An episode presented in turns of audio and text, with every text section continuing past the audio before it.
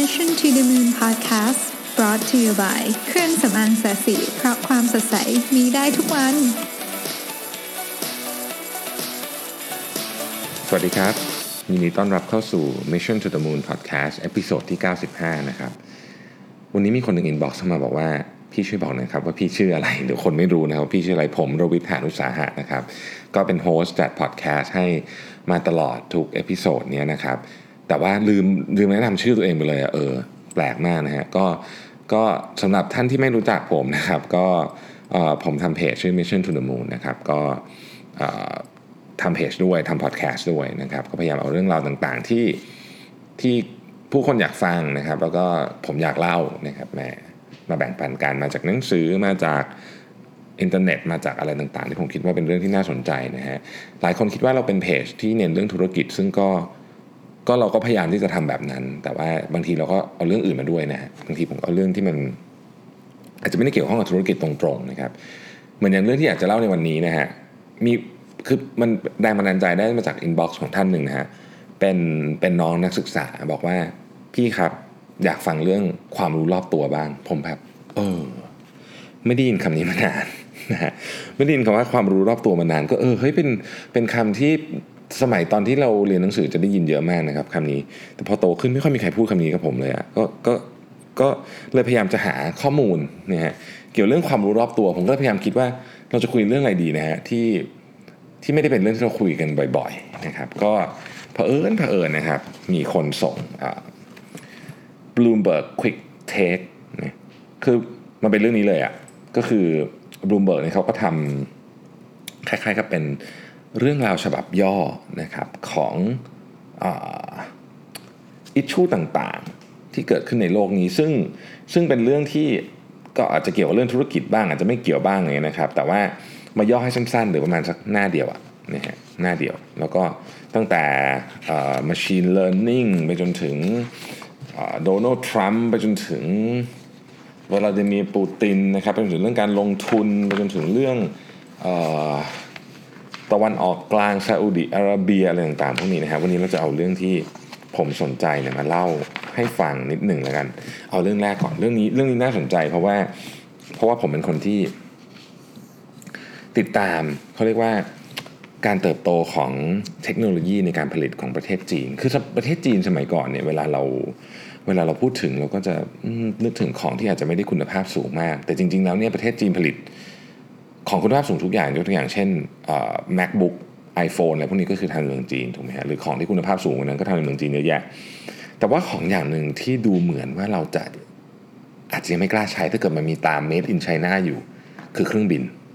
อ่าลองคิดดูดีนะลองคิดดูดีๆเครื่องบินส่วนใหญ่บนโลกวันนี้ที่เรานั่งกันนั่งนั่งกันอยู่เนี่ยนะครับก็มากับจาก Airbus หรือ Boeing นะครับมันก็จะมีบริษัทที่เล็กลงไปกว่านั้น พวกอ่าอะไรอะ บอมบาริเย่อะไรพวกนี้นะครับซึ่งผมไม่ได้ถนัดเครื่องบินมากแต่ว่า มันก็จะมีบริษัทพวกนั้นที่เล็ก ๆ แต่ว่าถ้าเกิดเอาเครื่องบินที่เอาว่าเครื่องบินที่เป็นเขาเรียกว่าแถวเดียว คือมีมีทางเดินตรงกลางแถวเดียวเนี่ยนะฮะ single aisle jet เนี่ยเป็น Airbus กับ Boeing นี่97.4%คือเกือบหมดอะนะฮะก็ไอ้ที่ที่เหลือก็น้อยมากนะฮะทีนี้ประเทศจีนเนี่ยก็แน่นอนว่า อยากจะเข้ามาลุยตลาดนี้บ้าง เพราะจริง ๆ แล้วเนี่ยในปี 2022นะฮะมีการคาดการณ์กันไว้ว่าปริมาณการเดินทาง เฉพาะภายในประเทศจีนอย่างเดียวเนี่ยจะเยอะกว่าการเดินทางในอเมริกานะฮะก็หมายถึงว่าประเทศจีนเนี่ยจะกลายเป็นตลาดของการเดินทางทางอากาศที่ใหญ่ที่สุดในโลกนะฮะแต่ว่าไม่มีเครื่องบินของตัวเองเลยก็ ก็อาจจะกระไรอยู่นะครับ ดังนั้นเนี่ยจึงเป็นที่มาของ COMAC นะฮะ COMAC COMAC เนี่ยคือ Commercial Aircraft Corp นะฮะซึ่งก็เป็นบริษัทของรัฐบาลนะครับ ก็เปิดตัวเครื่องบิน ซึ่งถ้าใครติดตามก็จะได้ข่าวเรื่องเครื่องบินเหล่านี้เหมือนกันนะฮะ C919 นะฮะในเดือนพฤษภาปีที่แล้วนี่เองนะฮะแล้วก็หลังจากนั้นเพียง 1 ปี นี่ก็ปีเศษๆเองนี่นะฮะก็มีออเดอร์เข้ามา 815ลำละจาก 28 สายการบิน ส่วนใหญ่ก็เป็นสายการบินของประเทศจีนเองนะครับ แต่ก็มีสายการบินต่างชาติด้วยนะเอ่อ C919 เนี่ยเป็นเครื่องบินขนาด 158 ถึง 168 ที่นั่งนะครับ แถวเดียว ผมเข้าใจว่ามันน่าจะไซซิ่งประมาณสัก A320 หรือ Boeing 737 ถ้าเกิดผมเข้าใจผิดต้องขอให้ผู้รู้ช่วยช่วยช่วยมาคอมเมนต์ด้วยนะครับ แต่เข้าใจว่าประมาณนั้นนะก็คือก็คือเป็นไซซิ่งขนาดเล็กก็เพดานบินไม่ใช่เพดานบินหมายถึง ระยะการบินก็คงประมาณไม่เกิน4-5ชั่วโมงประมาณนี้นะครับนั่นคือไกลสุดนะฮะแต่ว่าส่วนไหนก็คงจะใช้บินสั้นๆเนาะภายในประเทศหรือว่าเป็นเป็น international flight ที่ไปไม่ไกลนี่นะครับ ทีนี้ตัวโคแมกเองเนี่ยเขาก็พยายามที่จะเหมือนกับหาทางที่จะให้เครื่องบิน C919 เนี่ยบิน ออกไปประเทศอื่นได้ด้วย ก็คือไปไปต่างประเทศอาจจะไปญี่ปุ่น หรือแม้แต่กระทั่งไปอเมริกา ซึ่งอเมริกาถ้าจะใกล้เมืองจีนที่สุดแผ่นดินของอเมริกาที่ใกล้เมืองจีนที่สุดน่าจะเป็นฮาวายนะครับก็ตอนนี้ยังยังอยู่ในขั้นตอนต่างๆ คือเครื่องบินลำแรกเนี่ยไม่ส่งมอบนะคือเครื่องบินลำแรกเนี่ยจะส่งมอบปี 2021 นะครับแต่ว่ามีมีตัวเหมือนลำที่มาเทสบินให้ดูแล้วเนี่ยนะครับก็อ๋อ China Eastern Airlines นะครับสายการบินใหญ่ของประเทศจีนเนี่ย ก็จะเป็นคนที่รับเครื่องบินลำแรกของของของ COMAC ไปนะฮะทีนี้โอเคละเจ้า C919 เนี่ยก็ยังคงคือเครื่องบินนี้ปกติมันก็ประกอบไปด้วยชิ้นส่วนเยอะมากถูกไหมฮะจากหลากหลายซัพพลายเออร์ก็ C919 ก็มีซัพพลายเออร์ดังๆเหมือนกับเอาชิ้นส่วนมาประกอบกันในเป็นเครื่องบินลำนี้เยอะแยะนะครับอย่างเช่น Parker Parker Aerospace นะครับเป็น Flight Control นะฮะ Hydraulic แล้วก็ Fuel System นะครับ FACC เป็น Cockpit Cabin Interior Kitchen Restroom นะครับ Honeywell เป็น Flight Control System Wheels Brakes Auxiliary Power Unit and Navigation System นะครับ GE นะฮะเป็น Onboard Maintenance and Flight Data Recording อันนี้เป็นแค่ตัวอย่างเท่านั้น แต่ก็มีบริษัทต่างๆที่ที่เป็นเป็นส่งเรียกว่าเป็นชิ้นส่วนนะของ เข้ามาประกอบกันในเป็นเครื่องบิน C919 เนี่ยนะครับ แล้วก็ตัวโคเมกเนี่ยก็ยังเรียกว่าไปทำความร่วมมือกับ United Aircraft Corp ของประเทศรัสเซียนะครับในการออกแบบแล้วก็ผลิตเครื่องบินที่เป็น two aisle ก็คือ 2 แถว 2 แถวเนี่ยก็ก็เรียกอาจจะคล้ายๆกับ Boeing 777 นะครับ A 330 มีอะไรกัน A 350 787 พวกนี้ก็ก็เรียกว่าเป็น 2 แถวนะ ก็เรื่องเครื่องบินที่ที่ประเทศจีนร่วมพัฒนากับรัสเซียเนี่ยที่เป็นเครื่องบินพาณิชย์เนี่ยจะสามารถบินไปได้จากปักกิ่งไปถึงนิวยอร์กก็อันนี้ก็ทำอยู่ จริงๆแล้วเนี่ยประเทศจีนนี่ไม่ได้ไม่ได้เพิ่งเริ่มทำเครื่องบินลำนี้ลำแรกนะฮะเเคยมีความพยายามในการทำเครื่องบินมาแล้วนะก็ ชื่อ Y10 นะครับซึ่งเคยเคยบินตั้งแต่ช่วงยุค 1980 นะครับ ก็ลองบินลองไปลองมาแต่คือโปรเจกต์มันไม่ได้ไม่ได้เกิดการทำอย่างจริงจังนะฮะทีนี้มันก็มี MD82 ซึ่งเป็นการร่วมมือกันระหว่างแมคโนโดดักแมคแมคโนโดดักลาสครับซึ่งถ้าเกิดใครที่คุ้นเคยนะแมคโนโดดักลาสที่มันคือเครื่องบินที่มันมีไอ เครื่องอยู่เป็นอันที่ 3 อยู่บนหางข้างหลังผมไม่รู้เรียกว่าอะไรเหมือนกัน MD 10 MD 11สมัยก่อนนู้นนะตอนผมเด็กๆยังมีเครื่องบิน AMD 10 MD 11บินอยู่นะฮะ แต่ว่า McDonnell Douglas เนี่ยก็ก็ถูกซื้อไปโดยโบอิงคือตอนแรกเขาจะทำจอยเวนเจอร์กับเมืองจีน แต่ว่าก็ถูกซื้อไปในโบอิงนะครับ แล้วก็ก็เลยก็เลย project ก็เลยพับไปนะฮะ ทีนี้ประธานาธิบดีสีเจิ้นผิงเนี่ยนะครับของประเทศจีนเนี่ยก็มีคล้ายๆกับ vision นะครับที่ เราคุ้นเคยกันว่าเป็น Made in China 2025 ซึ่งเป็นจะผลิตของต่างๆที่ที่ทันสมัยไฮเทคทั้งหลายเนี่ยนะครับให้ทัดเทียมกับทุกประเทศทั่วโลกใช้คำนี้แล้วกันนะฮะภายในปี 2025 ซึ่งเจ้าเทคโนโลยีทางการบินก็เป็นหนึ่งในนั้นเหมือนกันนะทีนี้คำถามว่าธุรกิจในประเทศจีนใหญ่ขนาดไหนนะครับธุรกิจในประเทศธุรกิจเครื่องบินในประเทศจีนนะฮะ มูลค่าตั้งแต่ตอนนี้จนถึงประมาณปี 2035 เนี่ยจะมีการสั่งเครื่องบินราวๆนะครับโบอิงคาดการณ์ว่าจะมีการสั่งเครื่องบินประมาณสัก1แสนล้านเหรียญมูลค่านะครับ ซึ่งถ้าไม่มีใครเข้ามาแย่งเคก้อนนี้ก็จะถูกแบ่งกันระหว่าง Boeing กับ Airbus แต่ดูท่าทางแล้วเนี่ยเเจ้า C919 รวมถึงรุ่นต่างๆ ที่จะตามมาเนี่ยอาจจะเข้ามาได้ส่วนแบ่งพอสมควรนะครับผม ทีนี้ข้อสรุปจากเรื่องนี้ นักวิเคราะห์ว่าไงนะฮะนักวิเคราะห์บอกว่าอย่างนี้ฮะการจะเข้าไปเป็นส่วนหนึ่งของตลาดของเครื่องบินพาณิชย์ที่มี Airbus กับ Boeing เรียกว่าครองตลาดอยู่มาหลายสิบปีเนี่ยเป็นเรื่องยาก เพราะการซื้อเครื่องบินมันไม่ได้ซื้อกันเฉพาะเครื่องบินอย่างเดียว มันคนซื้อนี่ซื้อเรื่องของความน่าเชื่อถือเรื่องความปลอดภัยที่สำคัญที่สุดซื้อเรื่องของ after sale service ด้วยนะครับเรื่อง service นี่ เครื่องบินนี่มันมันไม่เหมือนรถยนต์นะเสียกลางอากาศขึ้นมานี่ไม่ได้นะฮะเรื่องใหญ่ถูกไหมเพราะฉะนั้นเรื่องของการ service จึงเป็นเรื่องที่ท้าทายมากๆ ต้องมีการ train คน train อะไรโหเยอะแยะมากมายแต่ไก่กองในระบบโลจิสติกของเครื่องบินเนี่ยมันซับซ้อนมากๆนะครับ แล้วก็ตัวคนในประเทศจีนเองเนี่ยก็ยังก็ยังมีข้อสงสัยว่าเอ๊ะเขาจะเขาจะต้องต้องใช้คำว่ากล้าบินเครื่องบินที่ผลิต made in China หรือเปล่าเนี่ยเพราะว่า ต้องยอมรับจริงว่าเครื่องบินเนี่ยมันเป็นของที่น่าหวาดเสียว เวลาเกิดอะไรขึ้นกับเครื่องบินเนี่ยเราก็มักจะจะ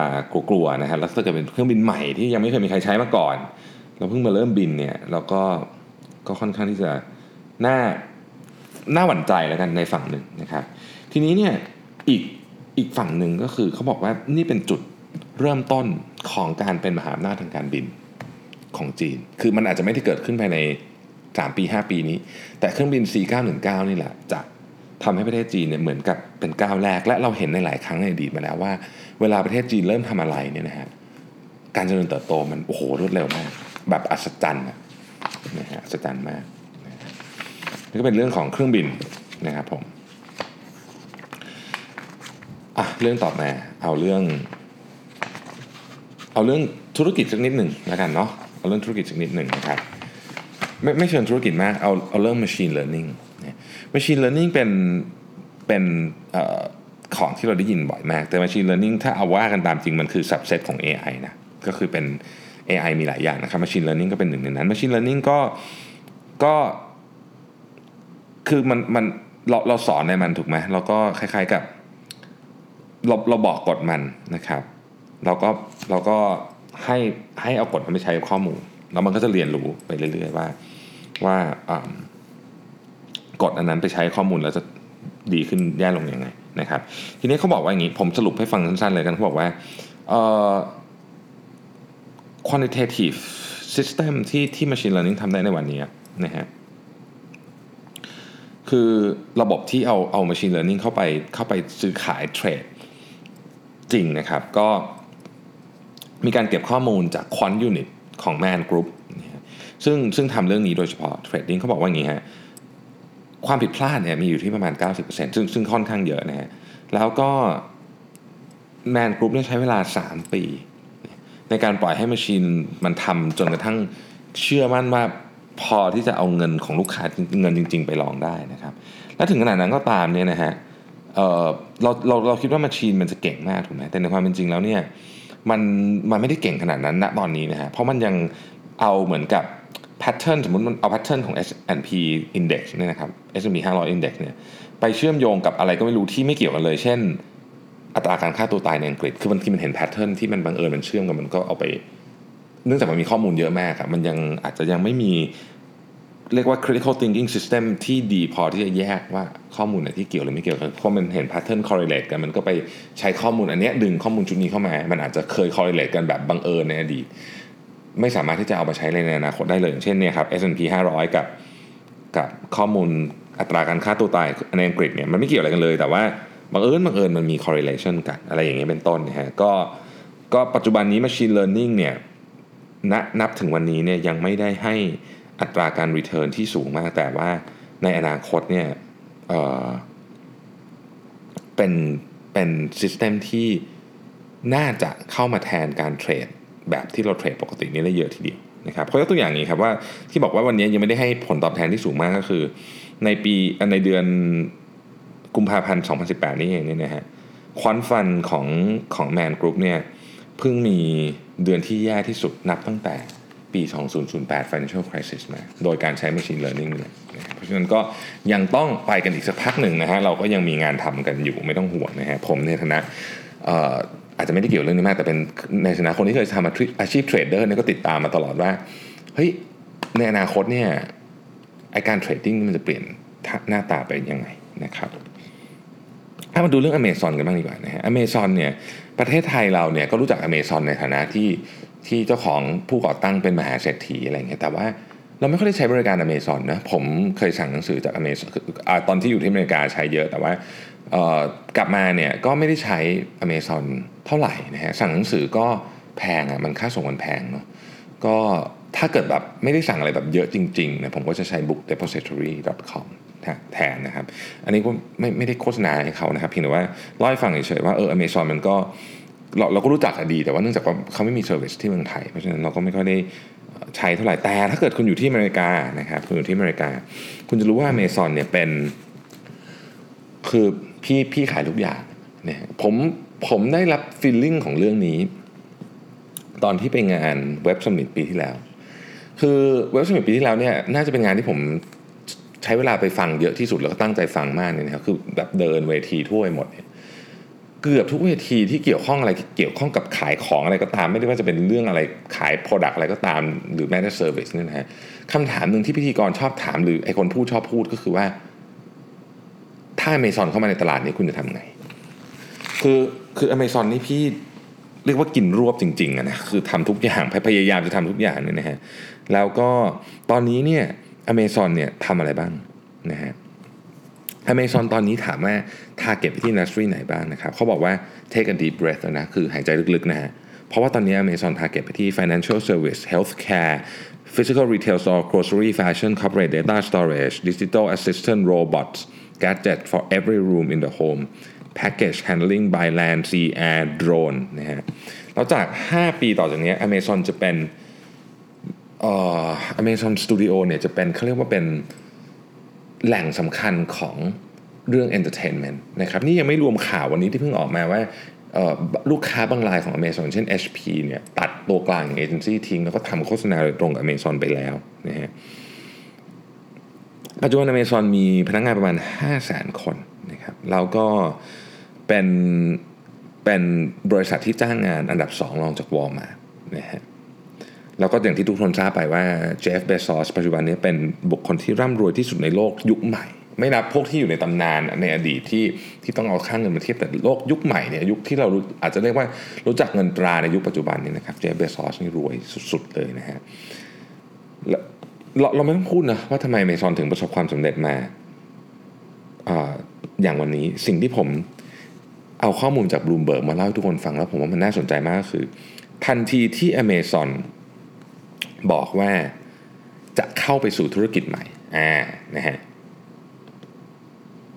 มูลค่าบริษัทของคนที่อยู่ในธุรกิจนั้นอยู่แล้ว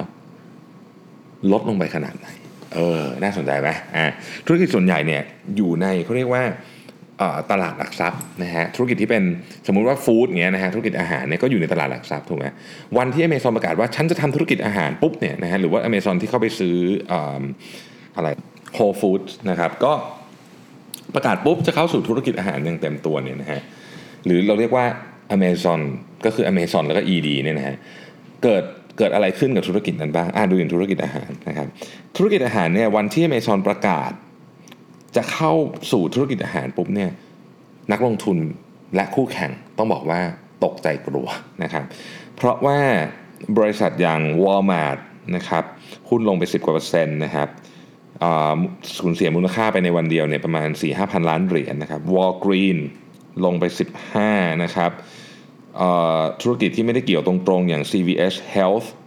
ก็ลงไป 18 นะครับ Costco ลงไป 13 นะฮะ Blue Apron นะฮะบริษัทโปรดผมก็ลงไป 10 นะฮะ Target ลงไป 9 Kroger ลงไป 6%นะครับ บริษัทเหล่านี้เนี่ยสูญเสีย มูลค่าอ่า market value ของหุ้นเนี่ยในวันเดียวเนี่ยสองสามพันล้านเหรียญนะชิวๆเลยพอเมซอนบอกจะเข้านะฮะหรือพอเมซอนบอกว่าจะเข้า healthcare นะฮะ United Health ลงไป 15นะฮะสูญเสียมูลค่าจะ5 6พันล้านเหรียญนะครับ Express Script นะครับคนที่ออกไอ้ไอ้อะไรใบสั่งยาเนี่ยนะฮะก็ลงไป 10%นะครับ2,000 ล้านเหรียญนะฮะ Right Aid ลงไป 13%นะครับ Package Delivery Service นะฮะก็ลงเฉลี่ยกันไปหลัก 10 กว่าเปอร์เซ็นต์ทั้งสิ้นทันทีที่ Amazon ประกาศว่าจะเขายังไม่ได้เข้าเลยนะ แค่ประกาศเฉยๆนะครับออ auto part นะพอประกาศว่าจะเข้าธุรกิจที่เกี่ยวข้องกับชิ้นส่วนรถยนต์นะครับ ก็ลงกันไป 10 กว่าเปอร์เซ็นต์10 กว่าเปอร์เซ็นต์สูญเสียมูลค่าบริษัทเนี่ยรวมกันไป เกิน1,000ล้านเหรียญนะครับเขามีการเก็บข้อมูลนะบอกว่าเวลา Amazon จะประกาศว่าจะเข้าสู่ธุรกิจไหนปุ๊บเนี่ยราคาหุ้นของคู่แข่งจะลงเยอะแม่ครับตั้งแต่ Amazon ประกาศเข้าธุรกิจใหม่ ๆ มาเนี่ยนะฮะมูลค่าหุ้นนะของธุรกิจคู่แข่งเนี่ยลงกันรวมกันไปทั้งหมดแล้ว 50 billion US dollar นี่มาจากความตกใจอย่างเดียวนะ คือหลายอันก็ขึ้นกลับมา แต่ว่ามันแสดงให้เราเห็นว่า เฮ้ยเมซอนแม่งโคตรโหดเลยอะนะฮะทีนี้ที่บอกว่าโหดเนี่ยโหดขนาดไหนอะโหดขนาดไหนนะครับอเมซอนเนี่ยเอ่อถ้าเอาตลาดออนไลน์อย่างเดียวนะตลาดออนไลน์อย่างเดียวเนี่ยนะครับ ก็เอ่อมีมูลค่าการซื้อขายอยู่ที่ 44%ของตลาดออนไลน์นะครับ ซึ่งเยอะมากนะ44%ถือว่าเยอะมาก แต่ว่าถ้าเกิดถอยออกมาดูภาพกว้างกว่านั้น เอารีเทลทั้งหมดนะฮะรีเทลทั้งหมดเนี่ยนะครับ consumer spending ทั้งหมดเลยเนี่ยนะฮะอยู่ที่ 2%ก็ไม่ได้เยอะก็ไม่ได้เยอะนะฮะแต่ว่าก็เยอะมากนะฮะก็เยอะมากนะครับแต่ Amazon เองก็ไม่ใช่ว่าจะราบรื่นกับทุกเรื่องไปซะทั้งหมดนะฮะอย่างน้อยเรื่องหนึ่งที่ที่ Amazon ค่อนข้างมีปัญหาเยอะคือปัญหากับกับภาครัฐ นะฮะไม่ว่าจะเป็นเรื่องของอการถูกกล่าวหาว่าไปทำให้ธุรกิจรายเล็ก ๆ ปิดบ้างนะครับ หรือปัญหาเรื่องภาษีนะครับปัญหาเรื่อง monopoly อะไรเยอะแยะพวกนี้นะฮะปัญหาที่บริษัทใหญ่ๆชอบเจอกันเนี่ยอเมซอนก็โดนกับเขาแน่นอนโดนกับเขาอยู่แล้วนะเพราะว่าพี่แกใหญ่มากเนี่ยนะครับ ก็เป็นเรื่องที่น่าสนใจทีเดียวนะครับทีนี้พอพูดถึงอเมซอนเนี่ยเราต้องมาพูดถึงนิดนึงว่า แล้วแล้วร้าน retail storeเป็นไงบ้าง ที่เป็นร้านปกตินะฮะร้านรีเทลสโตร์เนี่ยนะครับ ก็ต้องบอกว่าในข้อมูลล่าสุดปี 2017 นะครับ มีร้านที่ปิดไปทั้งหมดใน9,000 ร้าน และเปิดใหม่ 4,881 ร้าน เพราะฉะนั้นต้องบอกว่ามีร้านที่ปิดเยอะกว่านะในร้านที่เป็นร้านร้านที่เป็น ห้องตึกเรียกว่า physical store จริงๆ ก็ก็น่าสนใจว่ามันมีร้านที่ปิดเยอะกว่าเปิดแล้วตอนนี้ในอเมริกา แต่ว่าสถานการณ์นี้ถามว่ามันแอพพลายได้ตรงๆกับประเทศไทยไหมผมคิดว่าไม่นะ เพราะว่าประเทศไทยเนี่ยร้อนนะครับ แล้วก็ประเทศเราค่อนข้างเล็ก คือความความเจริญมันกระจุกตัวรวมอยู่นะฮะอเมริกาเนี่ยประเทศใหญ่นะครับ อากาศภูมิอากาศก็มีหนาวร้อนอะไรสลับกันไป แล้วที่สำคัญที่สุดคือประเทศเขาใหญ่มาก พอประเทศเขาใหญ่มากเนี่ยวันนี้คุณเครียดออกไปไหนอะมันก็อยากที่จะซื้อของออนไลน์ซะมากกว่านะครับสุดท้ายขอพูดเรื่องซาอุดีอาระเบียนิดหนึ่งนะครพูดถึงซาอุดีอาระเบียก็จะไม่พูดถึงใครไปไม่ได้เลยนะครับ นอกจากมงกุฎราชกุมารแห่งซาอุดีอาระเบีย ซึ่งอายุเพียง 32 เท่านั้นนะครับ โมฮัมหมัดบิลซามานนะฮะ MBS ซึ่งเป็นชื่อที่นักข่าวชอบเรียกกันนะครับ ก็มีสร้างความเปลี่ยนแปลงให้กับซาอุดิอาระเบียเยอะมากในช่วง 1-2 ปีที่ผ่านมาจนเป็นหนึ่งในบุคคลที่ทรงอิทธิพลที่สุดของโลกในนิตยสารไทยนะครับมงกุฎราชกุมารแห่งซาอุดิอาระเบียเนี่ยยกเลิกกฎที่ผู้หญิงห้ามขับรถ นะครับในเดือนมิถุนายนนะครับแล้วก็เริ่มมีการให้โรงหนังเปิดนะฮะแล้วก็มีคอนเสิร์ตที่ทั้งผู้ชายผู้หญิงไปอยู่ด้วยกันได้นะครับแล้วก็มี entertainment ต่างๆ มากมายรวมไปถึงมวยปล้ำอาชีพด้วยนะครับซาอุดิอาระเบียเนี่ยกำลังอยู่ในการเปลี่ยนแปลงครั้งใหญ่นะฮะเพราะว่าแม้ว่าจะมีน้ำมันสำรองมหาศาลแล้วก็มี reserve ในเรียกว่าเงินสกุลเงินสกุลต่างชาติเนี่ยถึง 5 0 0แสนล้านเหรียญเนี่ยนะครับ แต่ซาอุดิอาระเบียก็รู้ว่าถ้าเกิดว่าวันหนึ่งเนี่ยน้ำมันไม่ได้เป็นที่ต้องการของโลกแบบวันนี้แล้วเนี่ยประเทศต้องเตรียมตัวที่จะเปลี่ยนแปลงครั้งมโหฬารเลยนะครับ เพื่อให้รองรับกับการเรียกว่าส่งผ่านเจเนอเรชันนะครับของ ประชาชน 21 ล้านคน ซึ่งเป็นคนที่อายุน้อยซะด้วยนะฮะอ unemployment rate หรืออัตราการว่างงานในซาอุดิอาระเบียเนี่ยสูงมากนะคือ 30%ของคนที่เป็นวัยทำงานนะฮะทีนี้ขอพูดถึงอารามโกนหนึ่งอารามโกเนี่ยเป็นบริษัทน้ำมันที่ใหญ่ที่สุดของโลกนะครับแล้วก็เนื่องจากไม่มีใครรู้แน่ชัดว่าอารามโกเนี่ยมีมูลค่าบริษัทเท่าไหร่นะฮะ มีมีการคาดการณ์กันว่าอารามโกอาจจะเป็นบริษัทที่มีมูลค่ามากที่สุดในโลกนะครับมงกุฎราชกุมารโมฮัมหมัดบินซอมาเนี่ยบอกว่านะฮะอารามโกเนี่ยมีมูลค่าขนาดประมาณสัก 2 เท่าของ Apple ได้นะฮะซึ่งซึ่งก็มีความเป็นไปได้ เพราะว่าอารามโกซึ่งเจ้าของคือคือรัฐบาลเนี่ยนะครับเป็นเจ้าของน้ำมัน